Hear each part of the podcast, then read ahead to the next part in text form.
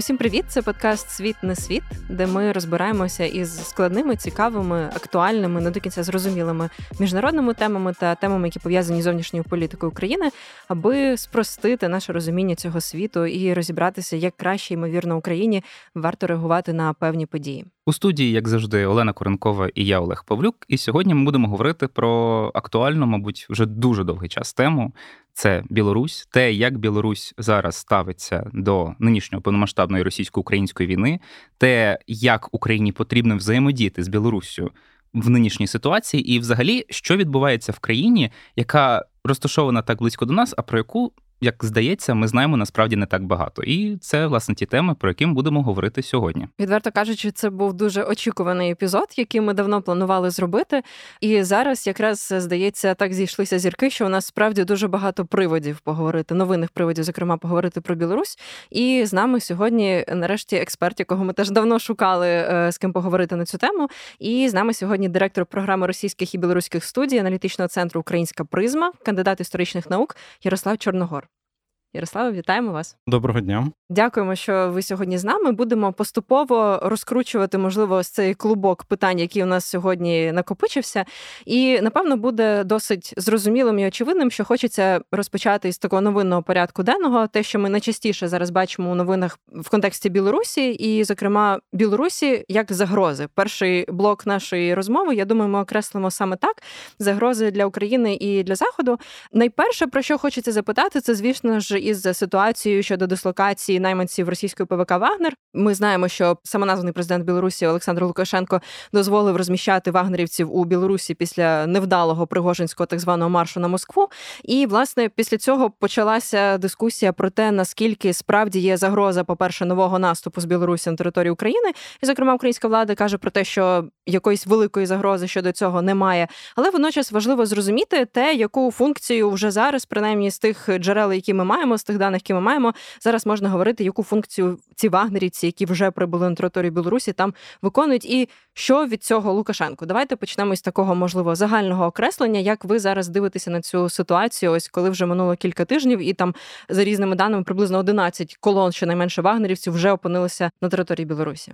Дякую. Тема дійсно актуальна, і слід все таки відмітити, що, хоч ми і називаємо це утворення ПВК Вагнер, насправді ніякої приватної військової компанії вони не є. Тому що найманство, в принципі в Росії заборонено. Ну і приватні і військові компанії так. у них поза законом, і вони самі про це говорять. Якщо згадати виступ Путіна, коли він розповідав, скільки коштів вони вклали в цю структуру, і в структури, які наближені до Пригожина, там приблизно 200 мільярдів рублів, якщо рахувати із цими страховими виплатами. Там і на цих військовий компонент, і на інформаційний компонент е, величезні кошти вкладені.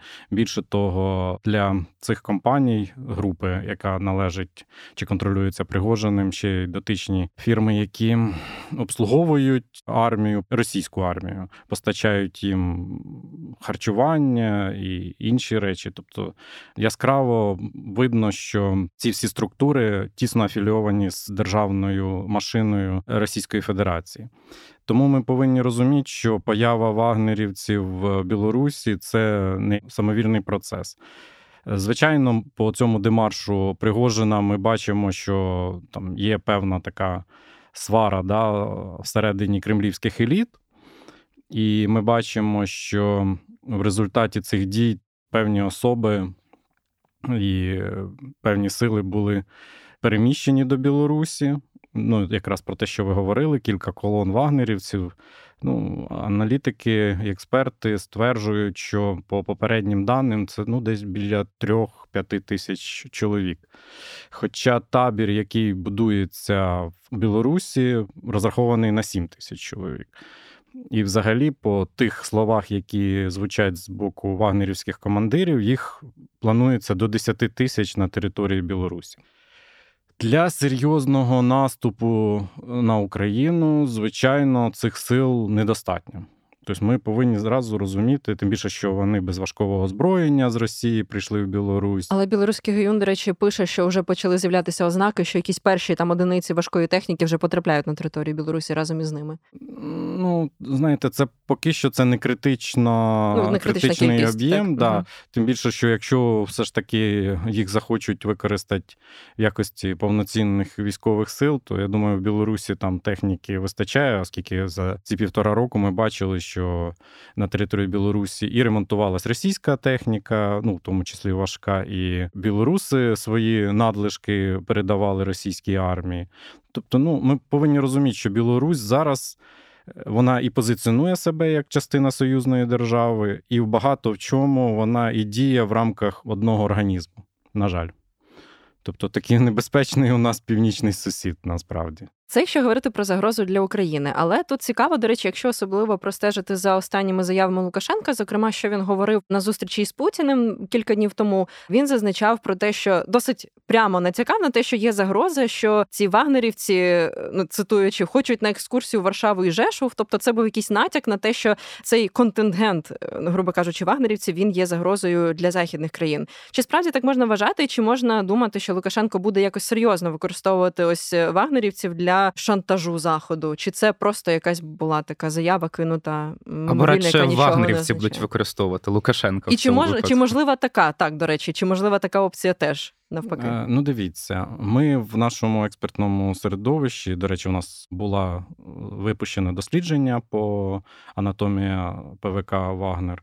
Позавчора у нас буквально була зустріч із представником перехідного об'єднаного кабінету Білорусі Олександром Мазаровим, який відповідає якраз в кабінеті за відновлення правопорядку в Білорусі. І ми обговорювали тему вагнерівців на території Білорусі, то вимальовується кілька можливих напрямків їх застосування. Один, ну який нас найбільше якби турбує, це якісь дії на півночі нашої держави. Звичайно, прямого вторгнення. Підстав таких наразі немає з тою кількістю, але все-таки можливі провокації, можливі використання диверсійно-розвідувальних груп, просто точка напруження да, на кордоні для того, щоб відтягнути наші сили. Наступний напрямок це дійсно загроза нашим натівським союзникам, зокрема Польщі Литві. Сувалки, наприклад, і Польща серйозно ставиться до цієї загрози. Там розгортається нова військова частина, яка ну, одна із задач, яких це прикриття кордону в разі можливого там наступу. Ще один напрямок, яким можуть скористатися Кремль і Лукашенко, це тиск на союзників. По північно-атлантичному блоку саме як загроза, да? то без прямих дій, все таки, але гібридним методом тиснуть там, розмістить, наприклад, вагнерівців біля кордону, чи щоб вони пройшли біля кордону, щоб підвищить рівень боєготовності польської армії, але таким чином, наприклад, ну... і потім звинувачувати в цьому, що НАТО створює якесь напруження. Да, да, і це і для того, щоб, наприклад, на Україну не направлялися зі зброєю і боєприпасами транспортні можливості, розумієте? Тобто те озброєння, яке вже НАТО сконцентрувало в Польщі, яке йде на територію України для посилення на ну, Збройних сил України, воно може в якийсь момент бути там притримано на території Польщі, бо Польщі чи Литві може бути певна загроза, і таким чином відтягнуть. І ще один із напрямків можливих це, звичайно, контроль режиму Лукашенка.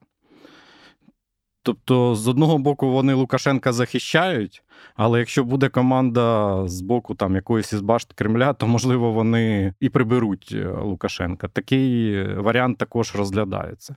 Ну і звичайно, останній такий з варіантів це використання Білорусі як бази перевалочної для продовження операцій вагнерівців в Африці на Близькому Сході. Принаймні про це вони вже говорили, коли останній раз показали випадково в лапках Пригожина, який туди приїхав, і там щось так само говорив про те, що зараз ми готуємося в Африку а коли відпочинемо, там і буде сигнал, повернемося на війну в Україну.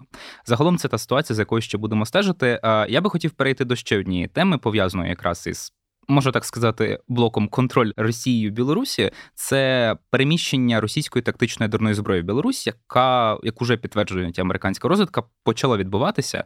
Хоча знову таки російська і білоруська сторона стверджує, що це відбулося набагато раніше. Це був досить таки несподіваний крок, який, е, як власне цілком обґрунтовано кажуть, західні країни порушує режим нерозповсюдження ядерної зброї. Але виникає величезне питання, власне, в чому полягає тут реальний мотив як Росії, так і Білорусі на те, щоб це рішення відбулося. Ну тобто, з одного боку, можна знову таки припустити, що Росія таким чином намагається контролювати певною мірою Білорусь. З іншого боку, для Білорусі, як вона стверджує, це гарантія того, що на неї не нападуть держави НАТО, і вона таким чином буде збережена. Як ви гадаєте, от в чому полягала власне стратегічна і, можливо, тактична мета от цього досить таки м, різкого, принаймні в очах е, західних держав кроку? Дякую. Також це питання дуже актуальне і викликає багато обговорень. Хоча насправді дійсних там підтверджень того, що ядерна зброя навіть тактичного рівня вже є в Білорусі, ну українська розвідка про це не говорить. Тобто, да, американська про це заявила, да, це говорять російські і білоруські там медіа. Але певні заміри, такі, знаєте, непрямі докази вказують на те, що можливо об'єкти готуються, але самої зброї не підтверджено розміщення. Але менш з того, ну знаєте, для інформаційного міжнародного поля це не настільки важливо, знаходиться ця зброя там чи ні. Питання в тому, як вона використовується російським і білоруськими диктаторами для тиску на світову спільноту.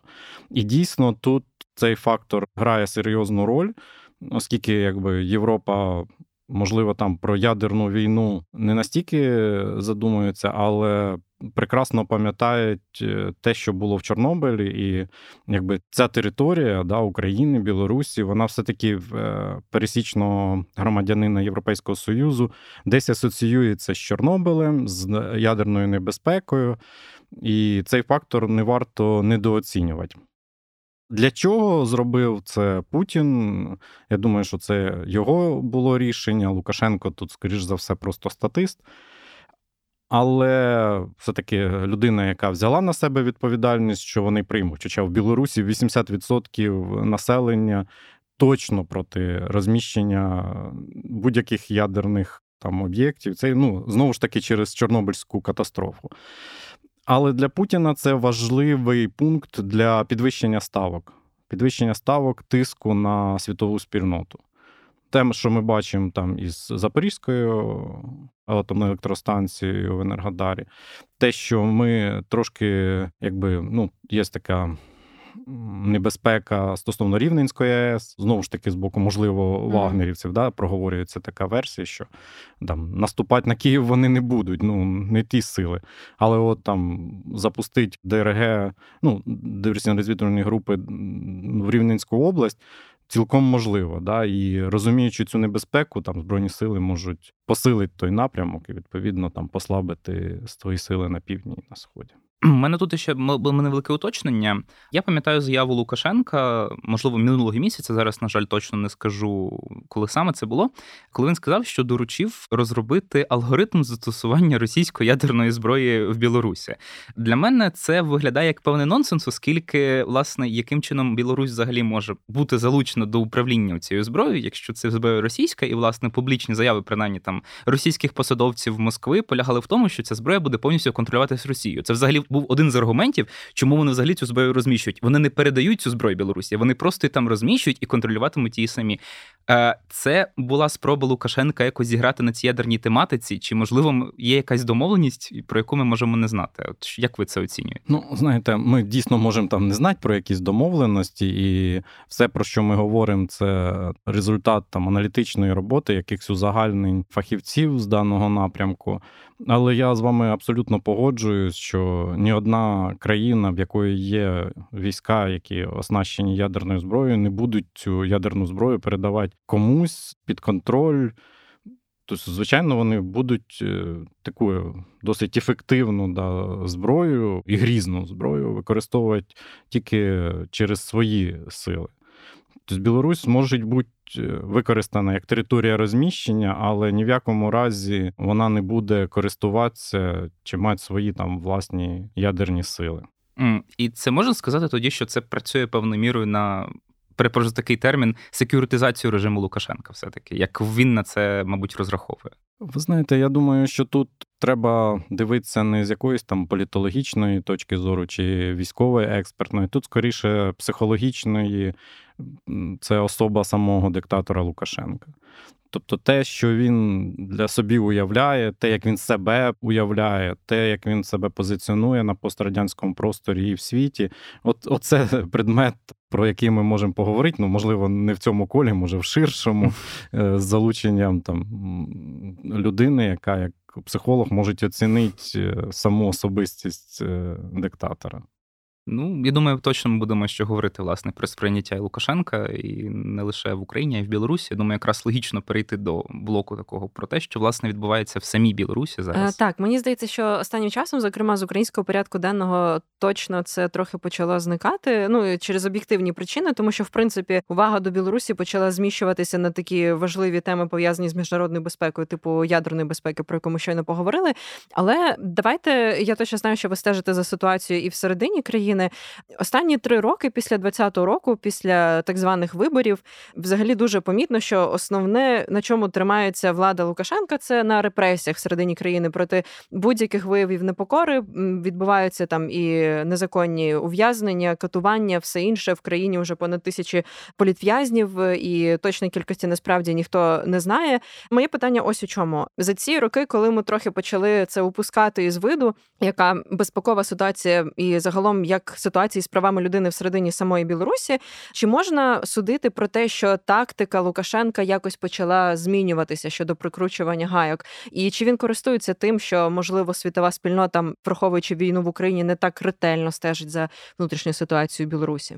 Ну, я думаю, що ні. Кардинально не змінилось. Тобто, якщо ми говоримо про зміни, то навпаки, після 2020 року з кожним місяцем як кажуть, е, режим посилює тиск на громадянство. Вже під цим тиском ну точних цифр немає, але біля півмільйона білорусів залишили територію України. Тисячі. Більше тисячі, одним словом, знаходяться в в'язницях. Вже дійшло до того, що арештовують там за аватарки, да, за підписки на телеграм-канали. За підписки на телеграм-канали.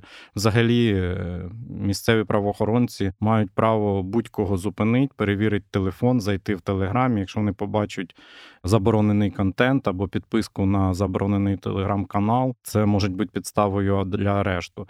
Можуть затримати там, ну були такі випадки, підлітка, наприклад, за демонстрацію чогось українського. Людей можуть заарештувати за вишиванку, білоруську вишиванку, навіть не українську. Були також випадки, коли заарештовували там жінку за те, що в неї одяг був синьо-жовтих барв. Ну тобто, дійсно, режим дуже тисне, і це ми повинні розуміти, оскільки, от після початку широкомасштабного вторгнення багато українців вкрай негативно ставляться до білорусів, оскільки якби з території Білорусі відбувся наступ російських військ і. Вважають, що білоруси там недостатньо боролися в 20-му році і до 20-го року, і зараз могли б там не знаю партизанську діяльність підпільну активніше вести. І вона взагалі ведеться насправді. Да, Просто так, про неї так, так багато говорять. Так, да, да, насправді ця діяльність є. Звичайно, нам би, як українцям, хотілося б, щоб там був, грубо кажучи, другий фронт да, проти російських агресорів і білоруси там плечем до плеча з українцями відкинули росіян, там не знаю, десь можливо за. Урал. Да? Але потрібно чітко розуміти, що режим настільки потужний в е, плані репресій, що контроль над людьми величезний, і навіть ті, хто не підтримує.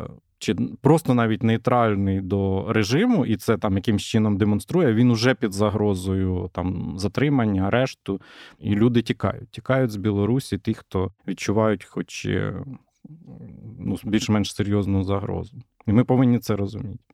Так, і мені здається, що взагалі там ми згадуємо про те, яка там ситуація з правами людини, тільки в контексті якихось супер кричущих уже випадків. Зокрема, там кілька тижнів тому йшлося про загибель Олеся Пушкіна, відомого художника опозиційного, якому не було надано медичну допомогу. Він помер в Гродненській в'язниці. І один із останніх випадків, який мене наштовхнув на думку про те, що загалом у світі, зокрема навіть в Європі, навіть в тих країнах, до яких виїжджало багато білорусів після 20-го року, зараз якось немає достатнього розуміння серйозності ситуації всередині країни. Це коли ось днями Дельфі опублікували фільм про білоруські протести 20-го року, і там у багатьох людей, яких вони зображають на протестах, відкриті обличчя, і покотилась хвиля критики щодо цього, тому що цих людей, які зокрема залишаються досі на території Білорусі, це просто пряма вказівка, напрямок для білоруських спецслужб переслідувати цих людей, тому що показані їхні обличчя. Тобто є певна, напевно, не до кінця розуміння те, наскільки ситуація серйозна, і враховуючи те, що навіть там міжнародні організації, які не мають доступу, почуваються дещо безпорадними щодо цього. Повністю з вами погоджуюся, оскільки е, дійсно українці міряють ситуацію по собі, європейці тим більше міряють по собі. Тобто те, що для нас нормально, звично, там можливість проявити себе, проявити свою думку в авторитарному, а тим більше в тоталітарному суспільстві, такої можливості немає. Тому, коли європейці говорять про те, що там порушують права людини, там якоїсь окремої верстви чи окремої групи населення, вони до кінця не розуміють, що все суспільство підлягає тотальному тиску що права людини повністю обмежені режимом, і ну, це важко уявити людям, які цього не знали. Тобто українці ще в якійсь мірі можуть це зрозуміти, оскільки в нас був там період радянський, да, де ця ж КДБ е, активно діяла і на території України. Але наш там демократичний поступ він був нерівномірний да, з 91-го, але він привів до того, що Україна ну, вільна держава. Ми можемо критикувати і свого президента, і своїх політиків, і народних депутатів. Можемо так критикувати, що вони мусять якби подавати у відставку чи інші чиновники. В Білорусі таке апріорі неможливо.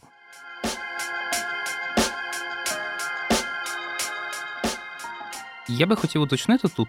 Я розумію, що немає якихось надійних даних, та все ж чи маєте ви принаймні якісь приблизні оцінки про те, яка зараз у Білорусі ситуація, скажімо, з підтримкою Лукашенка, підтримкою опозиції? Можливо, як принаймні от існують такі дослідження, що переважна більшість населення це, умовно кажучи, якась така нейтральна група, яка не підтримує конкретно якусь там позицію чи Лукашенка, чи опозицію, і вони просто, умовно кажучи, вичікують. От наскільки от ваші спостереження особисті як експерта підтверджують чи спростовують цю тезу? І мені здається, тут в контексті цього дуже легко набути якесь прощене уявлення про те, що умовно весь актив і вся там опозиційно налаштовані люди вже давно виїхали з країни, і всі, хто залишилися, угу. до них є питання.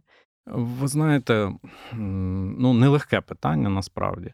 За словами самих білорусів, які виїхали, які можуть е, вільно висловлюватися, які там перебувають в Литві, в Польщі, приїжджають в Україну, можна стверджувати, що Лукашенка підтримує ну, відсотків 20, ну максимум 30 населення. Інша частина, да, це так зване болото. В принципі, люди, яких влаштовує побут, які аполітичні. І вони те, що вони підтримують Лукашенка, але і проти Лукашенка не підуть. І є частина активна населення, та, яка продемонструвала свою позицію, да, та поступово виїжджає. Ну і в більшій частині виїхала. Ті, хто не виїхав, вони свої погляди переважно приховують, тому ми не можемо сказати, наскільки значний цей відсоток цих людей. Тим більше, що ви правильно відмітили що спецслужби Білорусі продовжують відслідковувати активістів 2020 року, і навіть зараз, там уже три роки пройшло, і все одно до людини можуть прийти і звинуватити її в участі в демонстраціях серпня 20-го ну, або до її близьких, якщо вона вже виїхала. Так, наприклад. так, однозначно. Тому, знаєте, як жартують мої білоруські друзі, якщо а арешти переважно відбуваються рано вранці, тобто, якщо ти рано вранці прокинувся, тебе не забрали, значить день можна попрацювати, прожити і, і на ранок там. Чекати гостей. Да? Якщо гостей нема, то ще один день тобі дали. Тому ті люди, які відчувають загрозу своєму життю, своїй безпеці, своїй свободі, вони переважно намагаються самі або з сім'ями залишити територію Білорусі. У мене тут також виникло ще питання, воно трошки, можливо, не по темі, та все ж мені цікаво, власне, як людині, яка так само стежить там за ЗМІ, які цікаво просто, як це взагалі може відбуватися. А ми дуже багато так само чуємо про білоруську державну пропаганду, і не є вже секретом той факт, що у 2020 році, після масових протестів проти власне незаконного легітимного обрання Лукашенка президентом, призначення, якщо так можна відсказати, Лукашенка президентом, до Білорусі масово поїхали російські пропагандистські експерти, які власне допомагали допомагали їй вдосконалювати пропагандистську машину. І цікаво, до речі, що там кілька навіть українських колишніх журналістів там проросійських каналів вони так само зараз працюють власне в цій білоруській пропагандистській машині. Наскільки вона взагалі є ефективною, от якраз, наприклад, в контексті роботи з тим же болотом? Тобто, чи вірять, умовно кажучи, білоруси Григорію Азарьонку, який несе часто відверто ахінею там про ядерний пепіл, от такого всього плану? Ну тому що ми, наприклад, коли дивимося на ці меседжі, ми їх не можемо не сприймати з певною там ну відвертою усмішкою важко, як щось незрозуміле, як що взагалі маячню просто маячню, так, от, якщо дуже коротко говорити. Як ви можете це сказати? От? Так, у 2020 році багато журналістів, які мали погляди на майбутнє Білорусі як демократичної вільної країни. Вони були звільнені або самі звільнилися з білоруських медіа. Більшість з них виїхало з території Білорусі, і їхнє місце зайняв такий, так би мовити, пропагандистський десант російських медіа. І, звичайно, там українці, якщо їх можна називати українцями. Бо насправді вони були таким же російським десантом в Україні до подій 2014 року, переважно. Вони приїхали в Білорусь для того, щоб синхронізувати оці пропагандистські машини Білорусі і Росії. Зробити так, щоб всі дії були синхронні. Зрозуміло, що там для білорусів є певні свої наративи, які вигідні, по-перше, Кремлю по-друге, Лукашенку, і по-третє, враховують специфіку цільових аудиторій. Да? Тобто, все-таки білоруси відрізняються від росіян, і використовуючи ті ж самі методи, контент все-таки треба наповнювати свій. І десь він тотожний російському, а десь він відрізняється. Хоча ну, однозначно він має антиукраїнський характер. Стосовно дієвості білоруської російської пропаганди на населення Білорусі, ми повинні враховувати один фактор: що в системі тотальної держави пропаганда діє настільки потужно, що ми не можемо стверджувати е, про критичність мислення населення в більшості населення взагалі.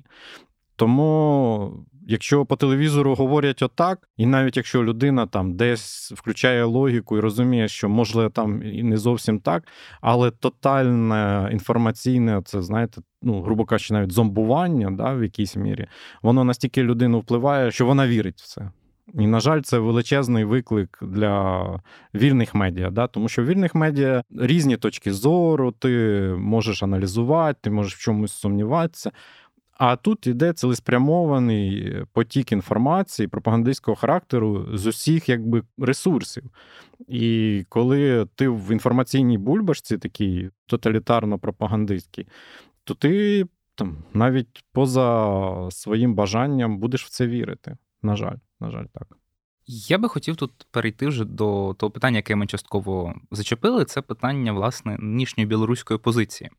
У 2020 році вона була такою собі, от символічно об'єднавчою силою. Дуже багато говорилося про Світлану Ціхановську, як власне президентку Білорусі. Вона досі вважається власне і є обраною президенткою Білорусі, яка не може виконувати свої обов'язки через те, що власне ну, в Білорусі досі діє режим Лукашенка.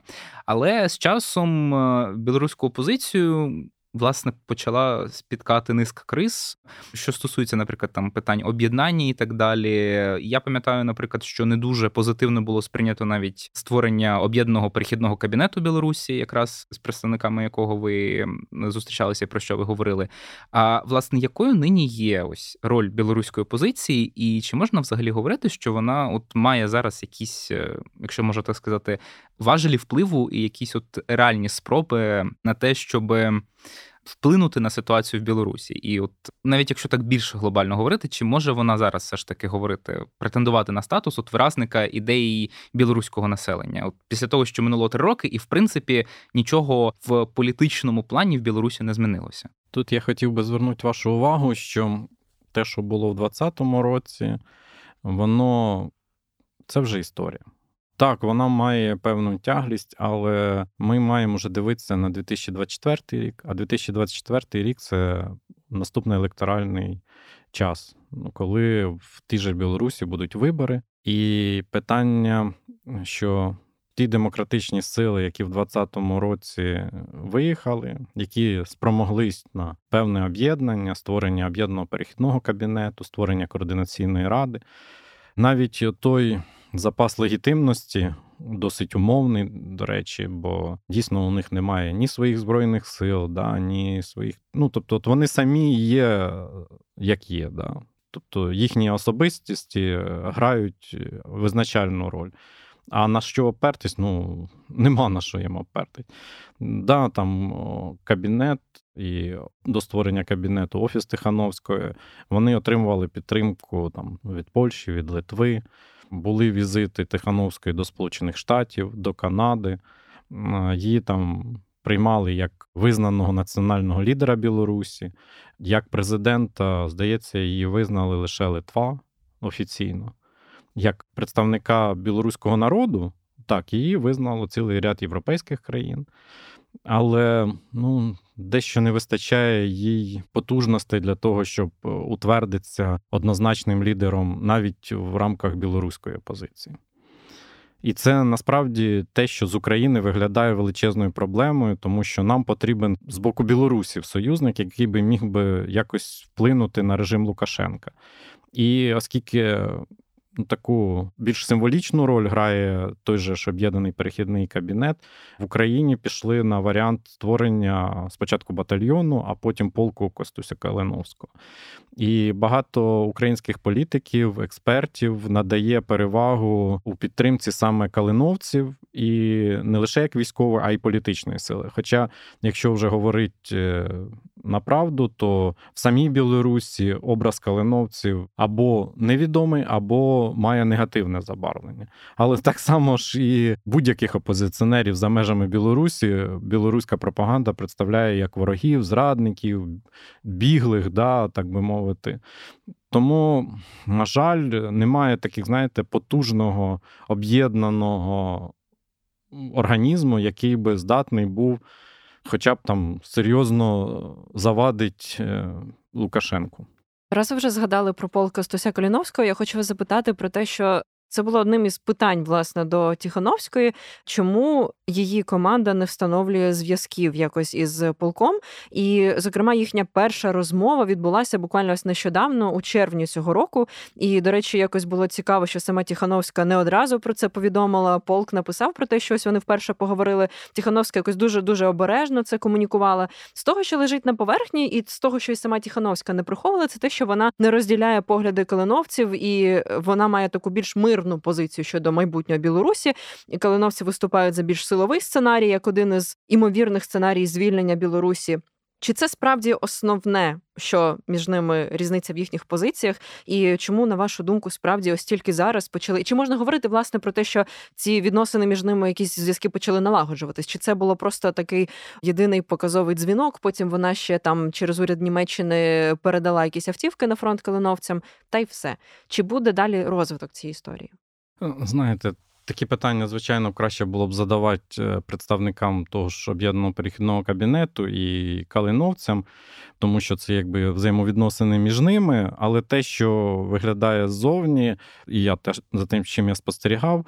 То контакти між офісом Тихановської, між е, демократичною опозицією Білорусі і полком Каліновського вони існували від самого початку створення батальйону, потім полку. Калиновського. Сама особа Калиновського дуже активно пропагується в середовищі білоруської опозиції. Бійці полку офіційно скрізь проголошується, що це наші вояри. Але, за словами самих калиновців, вони можуть стверджувати про контакти, але не про зв'язок. Ну, з е, кабінетом. Хоча я не б сказав би, що це там величезна проблема, оскільки все-таки полк Костуся Калиновського це підрозділ Збройних сил України. І на цьому наголошує і українська влада, і це підкреслюють і представники білоруської опозиції. Тобто вони говорять, що да, це білоруси, але це підрозділ не білоруський, а ну, це частина іноземного легіону. Здається. Ну, вони структура Збройних сил. З боку об'єднаного перехідного кабінету була спроба створення окремої частини, яка б формувалася за їхньої участі. Це так званий другий інтернаціональний легіон, але успіхи їх досить скромні, так би мовити. Тому, знаєте, тут е, ситуація між кабінетом і полком вона дуже характерна взагалі для діяльності всієї білоруської опозиції. От який ви аспект не візьмете, от відсутнє таке, знаєте, тобто контакти є, а співпраці немає. Ну, такої ґрунтовної, uh тобто, що що вони там, як кажуть, гуртом і батька легше бити. Да? Все-таки кожен намагається робити щось своє, але в результаті якоїсь там серйозної синергії не виходить. Чому така політика від перехідного кабінету? Ну, все-таки ми мусимо зважати на те, з яких сил виріс цей кабінет, та? тобто які сили вони представляють. А це ті сили, які мирно виходили в 2020 році на демонстрації, е, розбивалися, в білих носочках ставали на лавки, і ні в якому разі не провокувати силовиків на збройні якби, дії на жорстокість. Хоча, якби, ну, як ми бачимо, Але це ж не це певною мірою вже такий стереотипізований образ протесту, який у нас залишається. Але ж вибачте, це ті люди, які вони все одно. Тобто, коли спілкуєшся з частиною білоруської опозиції, яка там особливо не підтримує калиновців, то вони дуже мріють про період, коли не буде Лукашенка. Але як повалити uh режим Лукашенка, вони не знають, тому що силовий метод вони відкидають, а мирний недієвий. І тому багато в чому зумовлена їхня надія, що от Україна переможе. Е, режим впаде, а ми повернемося і заживемо добре. І лише по суті калиновці е, є такими радикальними, які говорять, що волю без е, збройної боротьби ми не отримаємо. І якщо ви це не розумієте, то нам з вами не, не дуже по дорозі.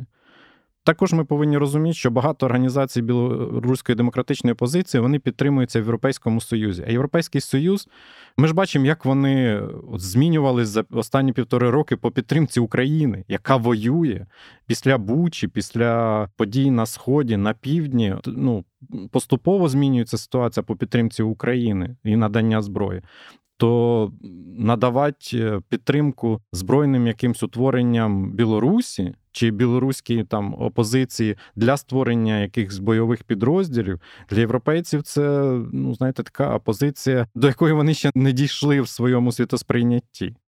Угу. От тоді логічно виникає питання, власне, якщо вже говорити конкретно про полка Стуся Калиновського.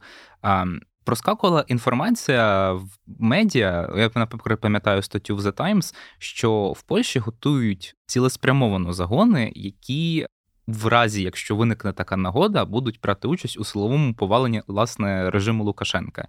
І, власне, я так розумію, що співпраця і розрахунок деяких українських політиків щодо полку Калиновського полягає якраз в тому, що він може брати участь якраз у силовому поваленні влади в Білорусі, нинішнього режиму Лукашенка. Наскільки власне от е, ці розрахунки вони нині є обґрунтованим? Тобто, чи можна говорити, що в принципі може скластися ситуація, за якою може статися силове повалення режиму Лукашенка? Лукашенка, і що для мене є ще важливішим, що білоруси це підтримують, і що не виникне якогось там вакууму влади, що, умовно кажучи, не втрутиться Росія, і що власне от цей сценарій він призведе до реальних змін, а не просто там, умовно кажучи, до перетворення Білорусі на ще більш проросійську державу. Дивіться, стосовно Білорусі і Росії, ми повинні розуміти, що ми не можемо говорити, що Росія там дозволить якийсь вакуум влади, що вона не втрутиться, вона вже там. Вона вже там присутня, вона серйозний гравець і в зовнішній, і внутрішній політиці Білорусі. Тобто Білорусь залежна від Росії. І не в останню чергу, ну також як один із е, сценаріїв, проговорюється, що розміщення вагнерівців саме от там, де вони знаходяться, це якраз як один із факторів протидії там можливому входженню білоруського добровольчого корпусу чи полку Костуся Калиновського на територію Білорусі. Якщо він буде заходити, то він, скоріш за все, буде заходити не з території України, оскільки кордон у нас замінований, заблокований, щоб ні з одного, ні з іншого боку там не пройти. А от е, десь там, грубо кажучи, разом із російським добровольчим корпусом вони можуть зайти в якусь не знаю, ну, Брянщину, наприклад. Да? І з території Росії зайти вже на територію Білорусі, вони громадяни іншої держави. Якщо вони хочуть повернутися додому, ми їх випустимо. Ну, так як ми випускаємо там представників Легіону Свобода Росії чи Російського добровольчого корпусу. Ну, якщо їм там загрожує небезпека, вони можуть повернутися на територію України. Ну, ми якби всіх ворогів, наших ворогів якби підтримуємо. І такий варіант можливий протидії з боку місцевого населення, вступу там калиновців чи якихось інших бойових загонів з боку місцевого населення, я думаю, не буде. Ну, Тому що це те, що ми говоримо саме про болото. Да? Тобто населення, яке поважає силу, і їм байдуже під зелено-червоним прапором чи біло-червоно-білим прапором буде влада, це не важливо. І я думаю, що Західний світ і ну, частково і Україна, не дивлячись на те, що з кабінетом Тихановської не встановлено офіційних зв'язків ну, українського уряду, але тим не менше, якісь контакти відбуваються. Ми бачили там рукопожаття Зеленського з Тихановською. Ми розуміємо, що західні союзники вони розуміють, що якщо режим паде, треба буде, ну, щоб не було вакууму влади, щоб Росія цим мінімально могла скористатися, потрібно якийсь більш-менш легітимний орган. І такий орган є перехідний кабінет і координаційна рада.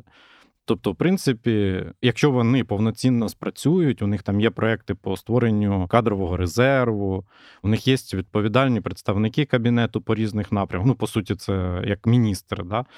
і е, вони можуть взяти владу.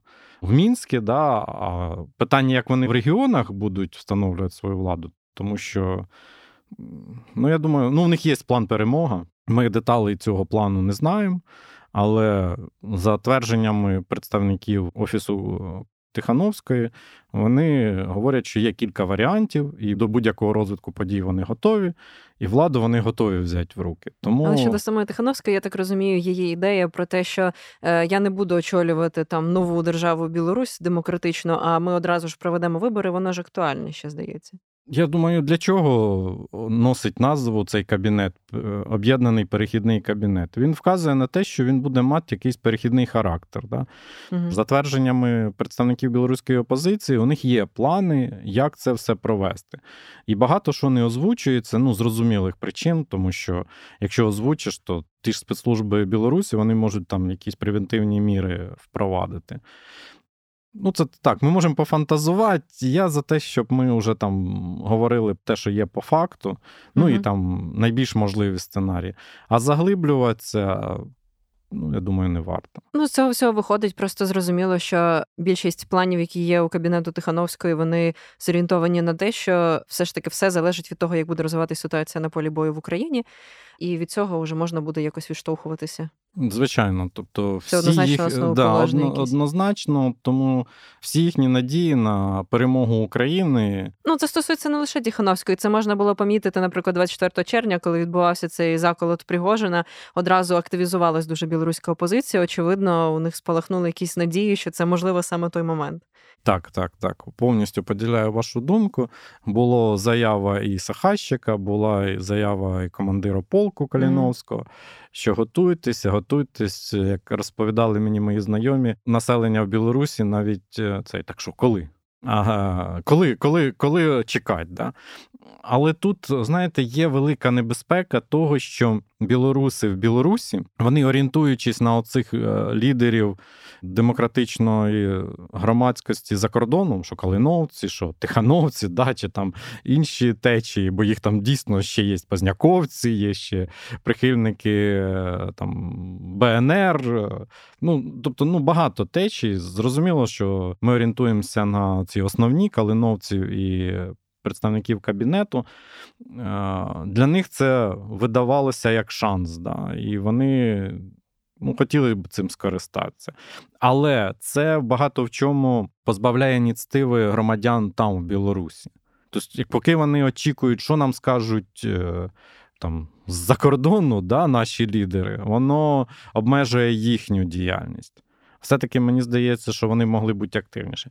Чого я так говорю? От мені е, також згадуються розповіді про 20-й рік, коли білоруси казали, що там, коли Лукашенко розгубився да, по результатам, е, вони виходили, міліція їх не чіпала там ну, кілька днів. І от я якось на одному заході з колегами ми білорусів питали: так а чого ви владу не взяли в руки? Чому? Ну, тобто, якщо міліція розгублена, вас ну, не, там не пресують. Да? Е, Лукашенко розгублений десь там на вертольоті з автоматом, але ну, якби не керує державою. Тобто, от було вікно можливостей таке. Е, ну, Ми виходили продемонструвати свій вибір мирно. А так, щоб це ну, не було лідера, який би нас повів. Кажу, почекайте, ви ж сказали, що ви проголосували за Тихановську, і Тихановська ваш лідер.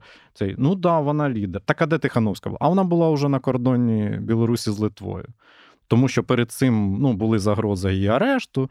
І виходить, що знаєте, ми можемо там, ну багато хто з українців там по-різному ставиться до того ж Зеленського, да? але коли у нас була небезпека захоплення Києва і те, що ставиться в заслугу Зеленському, він не залишив Київ. Тихановська в той момент залишила Мінськ. Аби вона не залишила, можливо, ну, історія б склалась би по-іншому. Ну, Історія не любить такого, да, що аби я та якби. Умовно спасувати. Е, да, Але насправді могло бути гірше. Да? Тобто міг бути арешт Тихановської, вона б зараз сиділа, як її чоловік десь е, в тюрмі. Як І як там, пані Колєснікова. Як Колєснікова, ну як багато цей. Да, Вона з особистої точки зору там себе і дітей вона убезпечила, вона виїхала. Але протести залишилися без очільників. І, по суті, влада оговталася і взяла під контроль. І продовжує репресувати населення.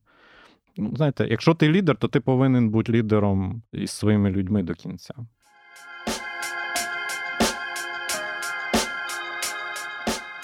Давайте наостанок поговоримо трохи ще про Україну і Білорусь. Ви вже зачепили це питання, власне, про те, що Київ досі не розірвав дипломатичних відносин із Білорусі з режимом Лукашенка. Власне, цього не сталося після 20-го року, коли почалася така більш-менш масова ізоляція Лукашенка, і після 22-го року, коли вже банально з території Білорусі на Київщину йшли війська. Е, чи є зараз розуміння, чому цього не сталося, і чому досі як можна пояснити ту позицію, що Київ не погоджується визнавати Тихановську легітимною президенткою, легітимною очільницею Білорусі? Власне, і чи бачите ви, що щось може змінити цю позицію найближчим часом?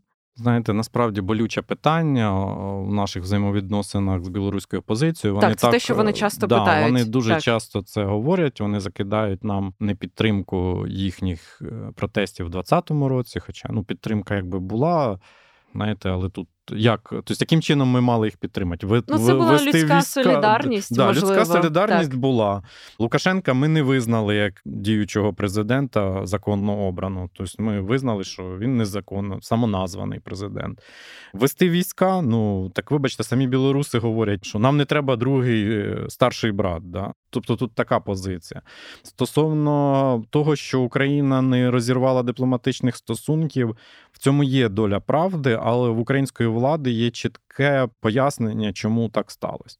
Тому що Білорусь розглядалася як один із каналів зв'язку з агресором. Ну, насправді, бо в будь-який військовий час потрібно все одно, щоб був якийсь канал зв'язку, наприклад, для обміну полоненими, для якихось гуманітарних цілей. І Київ сказав, що ну, Київ, я маю на увазі, наші державні органи е, і МЗС, в тому числі, вони скоротили, максимально скоротили персонал посольства України в Білорусі. І, до речі, посол недавно був звільнений, тобто у нас нема посла, тобто рівень дипломатичних відносин у нас дуже дуже низький.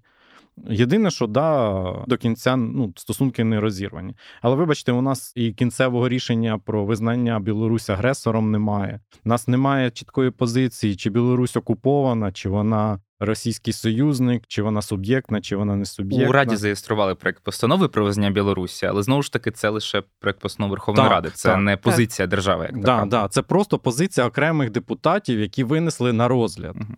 Але чіткої артикульованої позиції держави, на жаль, немає. І пояснюється тим, що в нас є головний ворог Російська Федерація, і всі наші зусилля спрямовані на протидію цьому ворогу. І питання Білорусі в чіткій артикуляції, воно не на часі. Тобто Лукашенка ми не визнаємо, але воювати з Білоруссю ми не готові. Тому там мінімально можливий рівень дипломатичних стосунків, торгівельні стосунки всі розірвані офіційно. Тобто, те, що неофіційно заходить з Білорусі, має юридично там прописку країн Балтії чи якихось третіх країн. І цей рівень досить низький. Ну, порівняні з тим, що був до 22-го року, це взагалі не порівняні рівні. Тому є таке. Те, що не визнається сам кабінет Тихановського офіційно на юридичному рівні, не заважає там приїжджати представникам перехідного кабінету і зустрічатися, наприклад, там з тим же ж Подоляком да, в офісі президента. Це все ж таки не той рівень, якщо Не той чесно. рівень. Ні, так вибачте, ну це ж про те, що ми говорили перед цим. Тобто, в очах української владної верхівки е, суб'єктність перехідного кабінету невисока. Мгм. Ну, чесно скажемо, там подобається там особисто мені, як е, експерту, чи не подобається, це доконаний факт. Якщо Україна все ж таки визнає Тихановську президенткою, які ризики, які правові наслідки можуть бути? Ну тобто, що негативного може статися? Який острах тут є? Обраною президенткою, я би. Так, так, так. Я, як експерт, значних ризиків не бачу. То що ситуація вже настільки е, ну, якби дійшла в, в такий, знаєте, клінч, що визнає Україна Тихановську, не визнає, від цього нічого не зміниться. Можливо, це якраз і є фактором, чому українські можновладці на це питання не сильно реагують. Ну, тобто, вони розуміють, що якщо нам прийдеться воювати з Білоруссю, то ну, ми все одно будемо самі воювати. Білоруси, які готові воювати на українському боці, вони вже воюють на українському боці. Те, що вони перейдуть з фронту східного на північний, в українському порядку денному нічого не зміниться. От ви говорили про там, що в Польщі ж якісь підрозділи формуються. Ну а де вони? Які підрозділи формуються? Посполите рушення, ну невідомо наскільки вони дієві і здатні на щось вплинути. Військових частин в підпорядкуванні офіса Тихановської немає. В кабінеті є представник з цього напрямку безпеки і оборони Валерій Сахащик, але всі його умовно підлеглі це військовослужбовці Збройних сил України в другому легіоні. А в Україні насправді є, крім того, що значна кількість білорусів, які етнічні білоруси, але громадяни України воюють в Збройних силах. Ще є кілька підрозділів, таких як Полк Каліновського, який ми згадували, Білоруський добровольчий корпус і другий інтернаціональний легіон. Тобто підрозділів, де білорусам можна прийти і взяти зброю до рук і воювати проти тоталітаризму, є. Але, на жаль, вони ніяким чином ну, юридично і організаційно не пов'язані з кабінетом Тихановської. Тому з військової точки зору Києву немає необхідності визнавати Тихановську. Більше того, якщо вони визнають, то можливо це покладе якісь додаткові зобов'язання, і наші якби, еліти цього не хочуть. Тобто вони вже вкладаються там в полк Каліновського, в підтримку, в озброєння і підтримувати ще й кабінет, бо, скоріше за все, потім треба буде синхронізувати наші заяви, поєднувати наші зусилля на міжнародній арені, поєднувати наші там запити по фінансуванню.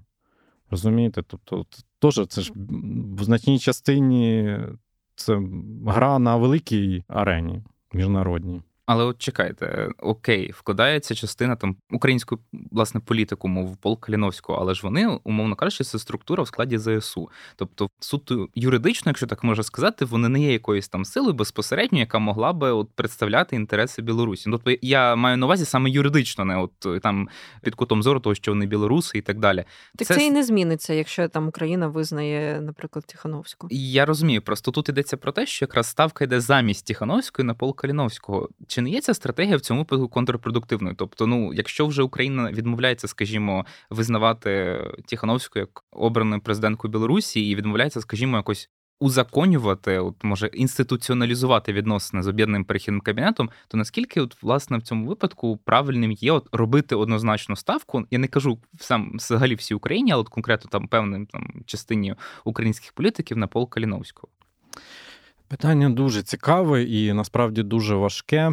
Ми повинні розуміти, що полк Каліновського це не лише військовий підрозділ в рамках Збройних сил України. В них є ще й певні політичні амбіції, в них є, так би мовити, там невелика інформаційна група, в них є політична група, які да, вони ще не виходять на широкий загал, але вони є. Тобто вони намагаються грати більш серйозну роль і мають певні претензії на постлукашенківську Білорусь. Е, з моєї особистої точки зору, я вважаю, що успіх був би, аби вони об'єднались. Ну, реально об'єднали зусилля. Тому, наприклад, в рамках нашої організації, в рамках моєї програми російських і білоруських студій, в нас існує проєкт інкубатор політичного діалогу, і саме в рамках цього проєкту ми запрошуємо представників об'єднаного перехідного кабінету в Україну, де вони можуть за нашим круглим столом, так би мовити, зустрітися з експертами, з політиками, з депутатами, висловити свою думку, можливо, наладити ті стосунки, запропонувати ті варіанти, які будуть прийнятні для українського політикуму, і об'єднатися з тими ж калиновцями. А безпосередньо калиновці ви не запрошували до діалогу з ними? Е, звичайно, ну я вам так скажу. Вони на Чи постійному контакті. Ні, вони на постійному контакті питання політичної співпраці оце е, те проблемне місце, де вони зупиняються. Тобто вони постійно контактують, вони постійно зустрічаються. З боку опозиції, ну, з Польщі, з Литви йде допомога полку Каліновського. Полк Каліновського приймає цю допомогу. Але коли йде мова, що давайте там полк визнає Тихановську своїм лідером, вони говорять: почекайте, ну ви ж е, проти збройної боротьби, а ми за збройну боротьбу. У нас зброя в руках, хай вона і українська, але ми суб'єктні. А ви тільки говорите. Якщо ми зараз станемо да, під ваші гасла, е, ви будете на нас піаритися. Ми не хочемо, щоб на нас піарились. Ми самі будемо на собі, ну, своїми успіхами піаритися. Ну, Я вкладаю в слово піаритись гарний сенс. Тобто вони показують, що вони здатні боротися, вони хочуть і здатні взяти владу в свої руки. Те, що їхній рівень підтримки в Білорусі низький, ну насправді він невідомий, да? тому що немає реальних соціологічних даних. Ми не знаємо насправді ні який рівень підтримки Тихановської, ні який рівень підтримки Каліновців, ні навіть який рівень підтримки Лукашенка в Білорусі. Це тоталітарна держава, будь-які дані вони не будуть об'єктивні. І те, що говорять, що там якимись методами збирають інформацію, ну це, знаєте, все-таки, мені здається, більш суб'єктивний погляд тих, хто інтерпретує цю інформацію. То, що Лукашенківські сили будуть казати, що з Лукашенка 70-80% населення, і лише там якісь 20% це так звані змагарі, да, бігліци, да, які просто протестують, аби протестувати. І вороги Білорусі, до речі, і через це. Ну, але ж це ж неправда. Тобто, ну, але маємо, що маємо. Наостанок хочеться ще поставити питання про режим Лукашенка і його майбутнє. І, власне, я хочу підвестися до цього. Е, ось ви згадали про те, що все ж таки відбувається певний діалог і певна співпраця між е, українською владою і представниками перехідного кабінету Білорусі. І, зокрема, наскільки я знаю, народне антикризове управління, яке очолює Павло Латушко, передає дані офісу генпрокурора, зокрема щодо викрадення українських дітей, яких вивозять і на територію Білорусі, так само як на територію Росії, можливо, в меншій кількості відмінностях, але все ж таки ці дані підтверджуються. І зараз ми знаємо, що, наприклад, днями європейський парламент закликав видати міжнародний кримінальний суд ордер на арешт Лукашенка, зокрема саме за цим злочином щодо вивезення українських дітей.